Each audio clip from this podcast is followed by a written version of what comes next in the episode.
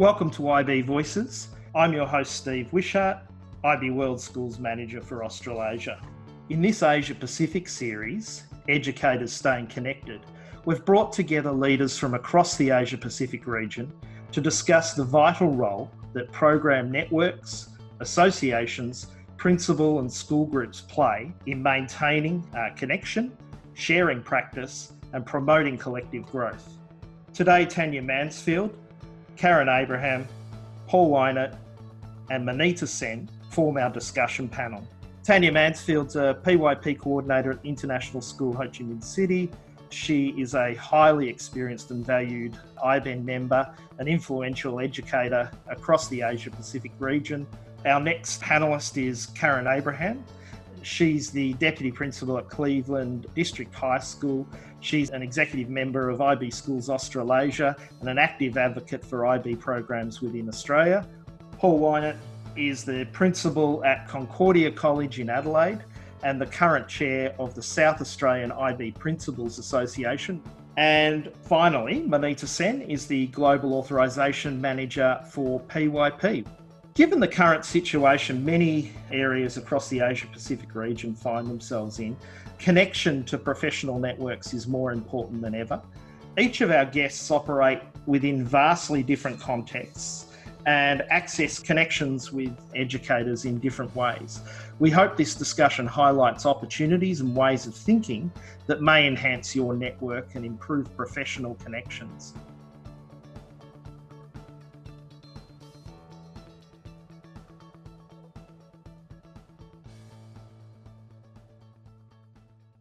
I might start with Tanya, if I may. You've got an interesting network. Can you tell us about how your network spans across several countries? Yes, our network spans Laos, Cambodia, Vietnam, and last year, I think maybe between 18 months, 12 months ago, we also invited Thailand. So we have four countries within our network. And of course, that's made up of candidate schools, authorized schools, and those that are well experienced going to their second or third evaluation. So, how do you stay connected? I can see many of our networks find it difficult staying connected when they're active within their own state, but you're spanning several countries. How do you stay connected with each other with such distance? Number one, being part of the Asia Pacific area, it's very dynamic, and we are all learners at heart, and so all actually innately desperate for that connection. So that came through. Lao only has one IB school, so and they're our neighbours, but it's not as easy to get to or from as it may seem. So I think it comes down to the willingness of the coordinators. When I came to Vietnam three years ago, and I'd been in China before that, our Shanghai network there, we were really quite strong and really made the effort to visit each other.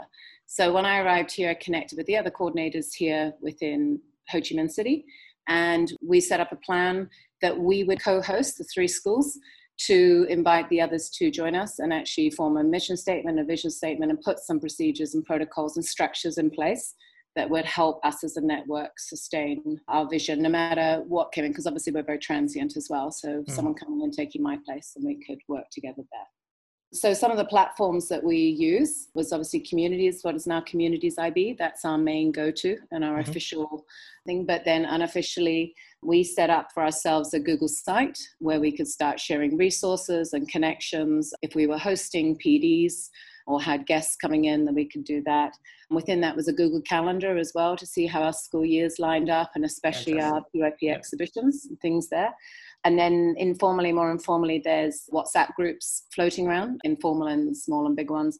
We use the Asia Pacific PYP chat, Twitter hashtag, which also connects us.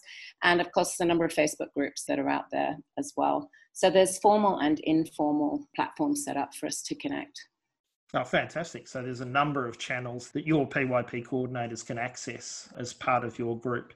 What initiatives has your network undertaken to further build those connections? So, from that first time that I've just spoken about, we committed that we would meet face to face at least once a year and have our schools commit to that. So, following that first time meeting here in Vietnam, then the next year we all met in Thailand. And what we try and do is back that onto a PD opportunity.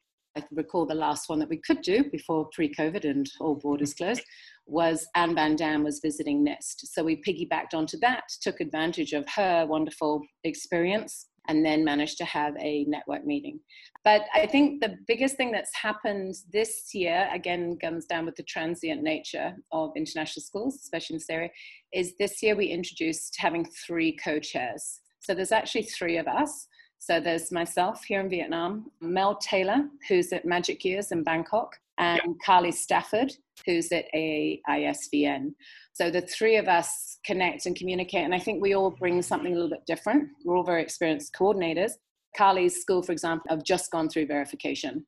So she could support the candidate schools from that experience, and in fact, just went through the virtual verification, whereas Mel's school were in the middle of their self study. And so we're having right. to rethink that. So and then my school were quite stable and established, but looking at different ways we can bring in agency and the changes to enhancement. So we all bring in a just a slightly different edge to support our communities and our schools in our region.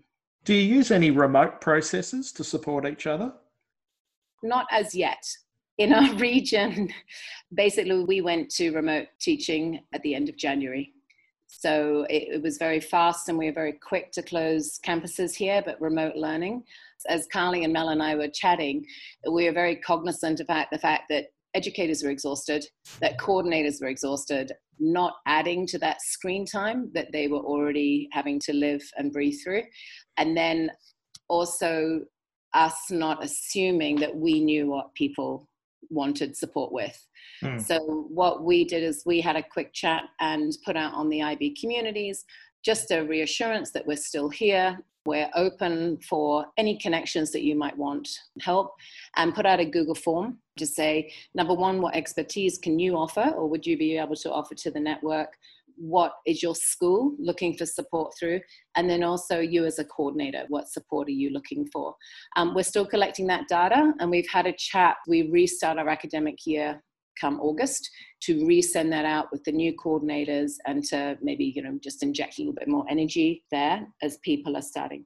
We are in this region going back to school campus opening. So everyone's in that position which is wonderful with obviously health and safety restrictions in place. Mm. However, all of us have both staff and students still overseas. So I think yeah. we're all going back into some sort of hybrid connection.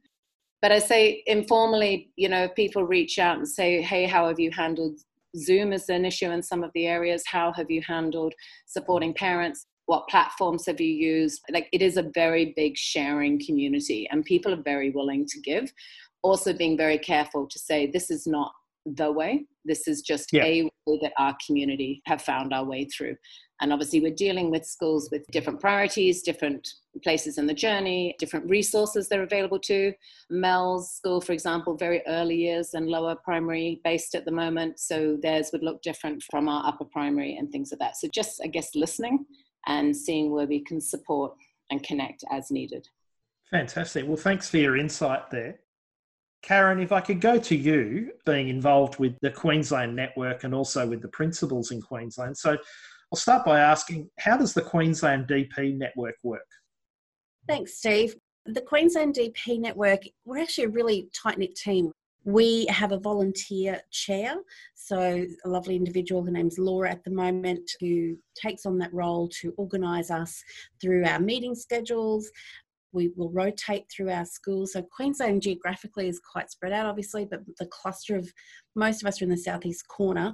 So for the most part, we meet at schools, but our friends in far north Queensland will try and get them remote access into our meetings. So the chair will set the agenda, takes the minutes, distributes, and works out any other activities we've got going throughout the year. And we then communicate via email or communities and we organise ourselves that way, I think, and that's really the hmm. role of the chair. And, and it's been quite a stable group. In the time that I've been with them over six years, there's only been two chairs.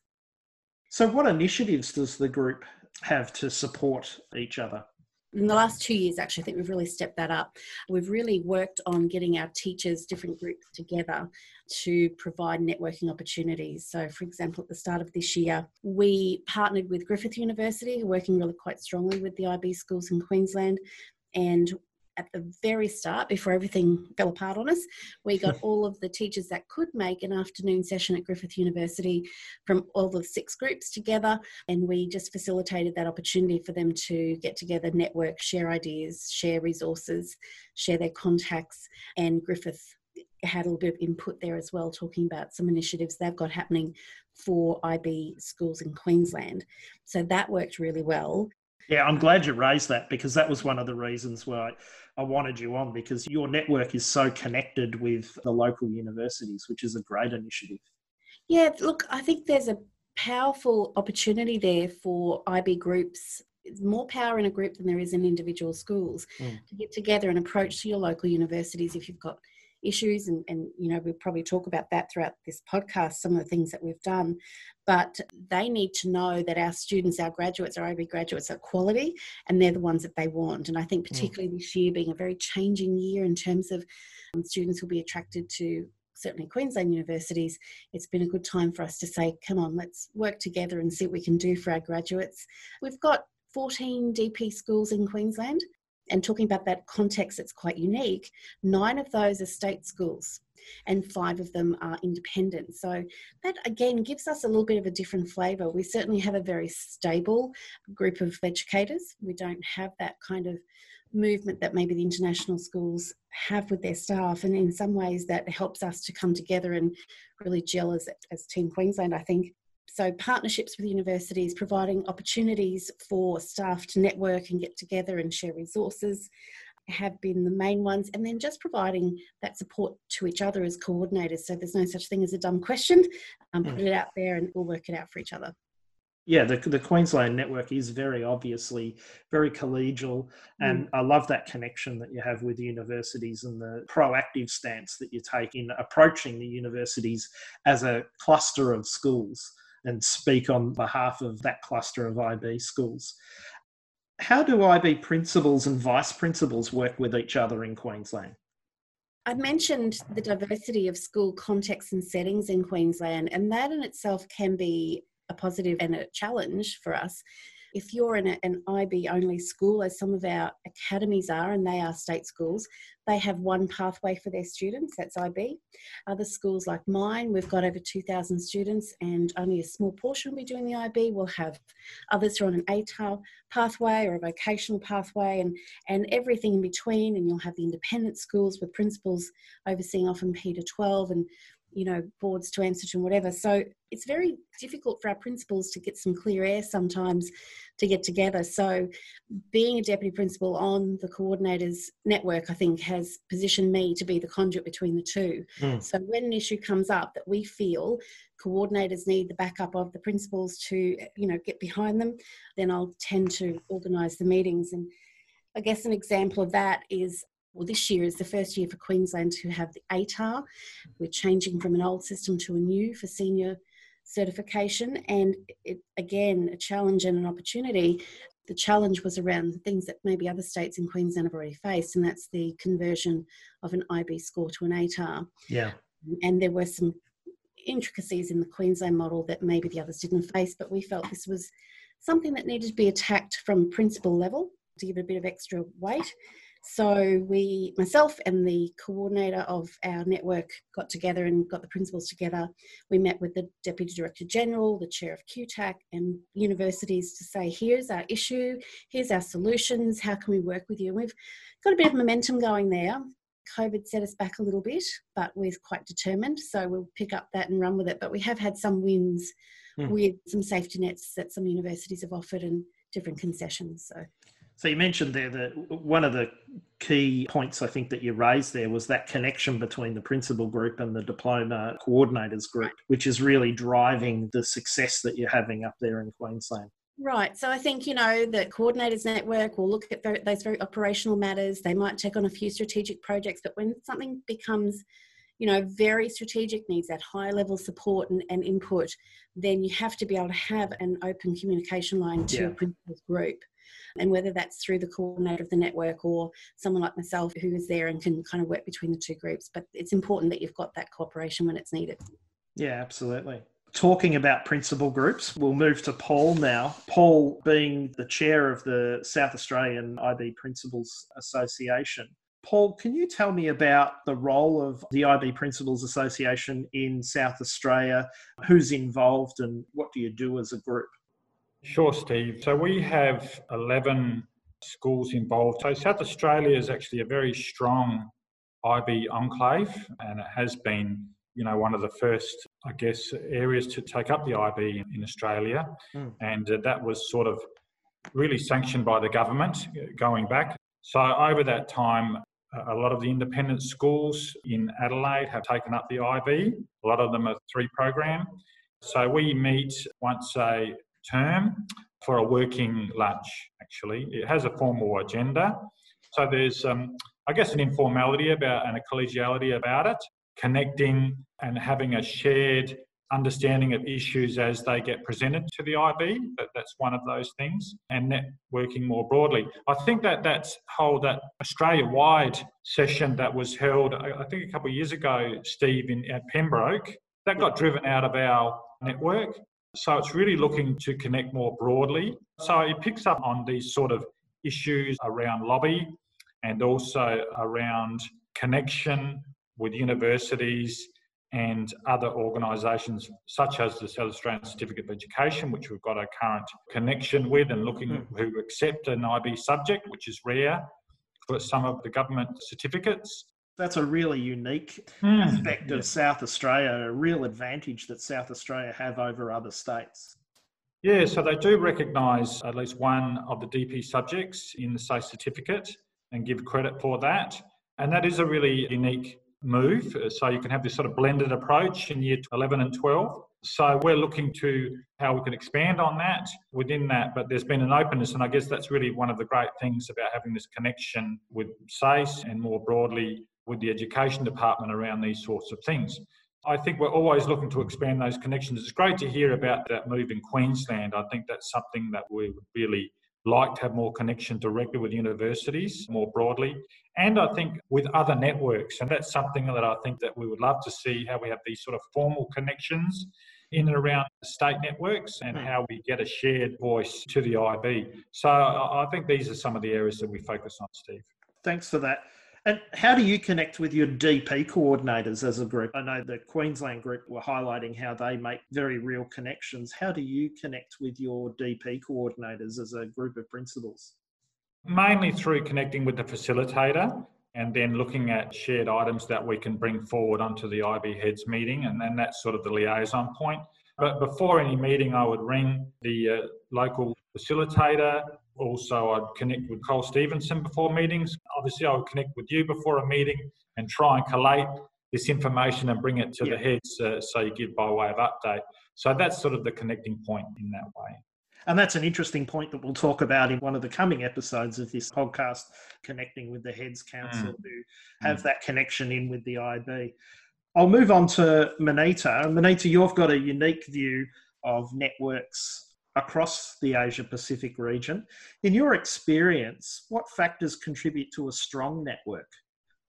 Well, I think many of the valuable points have been discussed from the group. And I think one of the key things is people. It's about people. The networks rely on people who are volunteering their time. Coordinators are extremely busy people. So doing this on top of their everyday jobs is really something that's appreciated, I know, by schools and coordinators. So having those people who are willing to give their time is very essential. Also, all of you have spoken about structure. So each network has a different profile. And I think that's really important, understanding the profile of your network and developing a structure that really supports that. Some networks are really large, so one person would find it very difficult to handle that. So having people who have different roles and responsibilities within the network has proved to be something that I think is really useful. And clear communication. So as Tanya mentioned, a number of platforms. So the IB does provide a platform, but schools use what platforms are, you know, most useful to them for communicating. So I think having those clear communications and clear expectations developing your even like an essential agreement or a common mission or vision statement as to what the network is about really helps everyone be clear about what to expect as well. Circumstances change and making sure that that vision and mission of the network or of the group that you're involved in is relevant. Absolutely. I mean, we have networks that change pretty much uh, overnight. In some cases, like for example, 20 new schools join a network. So, you know, from having a network of schools that were perhaps more experienced, then suddenly you've got candidate schools who are new to the program and they have a lot of needs and a lot of questions. So, really differentiating the support. And as you said, mm. networks are dynamic. So continuously revisiting what are the needs of our network and how best can we support that so that everybody gets what they need. Otherwise, you can find that you're just constantly perhaps giving. Some schools might feel that they've been in the program a long time, they've got great examples of what they do. And so newer schools really are just lapping that up. But those schools also need to be inspired and fulfilled. So, really thinking about the needs of all school members in those groups is important. So, in your current role, how do you communicate with networks and what prompts you to communicate with a network also? Yeah, well, our networks are very well established. In early days, we really, I think, from the regional office, supported very heavily. And you would know that because Steve, you and I were quite influential in developing network structures and some resources. And we did encourage networks to look at a framework where we spoke about looking at elements of informing, supporting, extending, and inspiring within their schools. And also looking at the evolution of a network, if you like, from emerging to dynamic. So we did create some of those resources which we shared with schools and some essential agreements. So the IB doesn't manage these networks. We only support them. They're very much managed by schools. So it's up to you how you want to structure things but some of the ways that we support. So, in my role as authorization manager, for example, I introduce all the new schools to the network chair as they become candidate schools, just really connecting them and I love what Tanya spoke about in their network. They have somebody whose role it is really to focus on these new schools and support them because they do need that extra little hand holding. Some networks do induction type of PD programs, obviously not replacing IB professional development, but really enhancing and supporting it and mm. making great use of the diversity there other things I do is I Skype in to networks, and I know other managers like yourself as well, cross IBWS and authorization do this to do Q&A sessions. I've spoken particularly about program enhancements. People have had a lot of questions. And sometimes connecting people across networks. As mm. Paul mentioned, that's something that I think networks really value. And one of the advantages of being in the, the, regional office is that you have an overview of things. So you can say, oh, network A has a need and network B have some expertise, and you connect people. So I think those are some of the things, some of the ways that I've supported different networks. So, in your experience, what are some initiatives that you've seen that networks engage that are really successful? Some really interesting initiatives that all networks might pick and choose and say, hey, I could do that and that would have an impact on our network. Yeah, so pretty much all networks organize events, and depending on their size, this can just be a small informal event, but some have larger events where they actually invite sponsors. So I've attended a couple exactly here in Singapore. It's called the PYP Connect, for example, and they have sponsors, educational groups, if you like, who offer resources and they might pay for the tea. So there are many creative things that different networks are doing to support. They have in speakers, sometimes they pool in budgets for professional development, bringing in experts, like Tanya mentioned as well. So these are some exciting things e-conferences. So yesterday I spoke to the Bangladesh and Pakistan network, which is similar to the one that Tanya has. So it spans two two countries, and they're looking at obviously they can't meet face to face right now, so they're looking at how can they have a conference that's online. So educators sharing good practice, teach meets, these kind of various sharing platforms that are things that I've seen across. Open houses, so when visiting schools is something that you can do, and I guess now we might look at how to do virtual tours or virtual open houses where this is i think particularly interesting for teachers because one of the questions is always like yes but what does this look like mm. so having a window into somebody else's school can be really really inspiring just looking at a different way of doing things there's also a social element, and I think that's quite important, knowing that you're not alone. many forming or emerging networks do have a concern sometimes about, oh, if we send all our teachers to an event, maybe they'll want to go to other schools or they'll be poached by other schools. So some networks do have these events and they really address this rather than ignoring it. So they build it into their essential agreements. What do we do if a teacher from school A wants to apply in school B mid session? How are we going to handle that and keep things transparent and collegial? So I think that's a good practice if that's a concern. The inductions, like I said, for new members, just every school who has people who are new teachers who are new to the program, they sometimes combine to do a group induction, maybe sometimes even events for parents so that parents can see the community of PYP schools, particularly around exhibitions in the PYP as well. And the exhibition is also a very popular way of sharing. Schools openly invite each other and the students to mm. come and observe different exhibitions. So that's very inspiring for the children as well. So, yeah, these are just some of the events and support systems that networks across the region have implemented and very successfully. Yeah. Well, thanks for that, Manita. One final question given that you're the authorization manager and you're managing schools that are coming into these networks, what advice do you give to your schools regarding networks?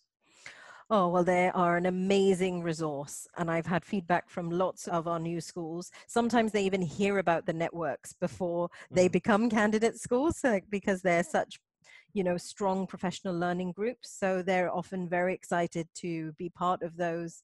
And it really just gives i think when you start the program and when you just come into it there's a lot of theory. So you've read the guides you've been to the workshop. But actually speaking to people who've had that experience and who've been where you are is very very reassuring for our new schools. So the networks are invaluable at supporting candidate schools and i can't thank them enough what are some final tips that you would give to networks to support their success? Manita, can I start with you? I think the structure is one of the most important things. So, uh, what I like to call managing expectations and being realistic about this. So, I've been in meetings that are really like network startup meetings, where really in, we're just trying to model, okay, this is how it can work. And coordinators have amazing ideas of all the things that they want mm. to do in one year. But being really practical about this, it's very unlikely you're going to be able to meet four times a year. But I think really having those strong code of conduct and your essential agreement and I love the idea of a mission statement. I mean, we've had mm. networks that created their own logo and their own vision and mission statement, that they really have that strong identity as well. So I think that's really important, just like in a classroom, having that profile so that you can, you know, personalize to the needs of the different groups. Karen, have you got any final tips? I guess what I've learned over the last few years, Steve, is that there is strength in numbers. And if you've got an issue, that issue is possibly shared. And certainly there seems to be more power in a group getting together mm. than an individual. So, you know, to encourage, and, I, and this is something you've inspired me, I think, this afternoon, to really try and make those connections within other states, other areas. Mm. Certainly, where you share some concerns or challenges or find opportunities, get together as a group, that's where the power is. Absolutely. Paul? Yeah, I think you need to do a lot of the legwork on the side. So I know as a facilitator and, and been sidetracked with COVID 19, obviously, and our focus has gone into that. But all things being equal, you know, it certainly make some calls on the side and emails informally to build the relationships. Just to mm. expect to roll up to meetings and build that connection, that's not going to do it. It's mm. the informal relationship building on the side that's really going to make the group work. So I think there's a lot of legwork to be done in, in the background. That's what I have come to know. Yeah, absolutely. Good points. And Tanya. So through this podcast, I have been making lots and lots of notes here and will now pretty much almost schedule a meeting with Mel and Carly. I think that's actually really supported our network is having more than just one of us. You know, this would be quite yeah. overwhelming. As Manita said, in our current role, in our current school, in our current situation, having two or three of us to support the schools in their different things has been fantastic and making sure that the expertise is available to people when and as they need it. But I was thinking as I'm going through here is, yeah, we have a lot in place in our network at the moment, but actually, do our member schools, are they aware of it? So, this is a really good time for us to take a big breath and maybe start the year right and make it really clear so we can move forward and support the schools where we are.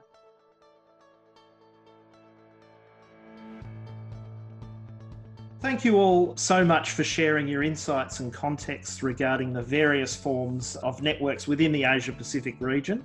Thanks for listening. Please stay tuned for further episodes relating to networks and subscribe to IB Voices so that you can access all the episodes available.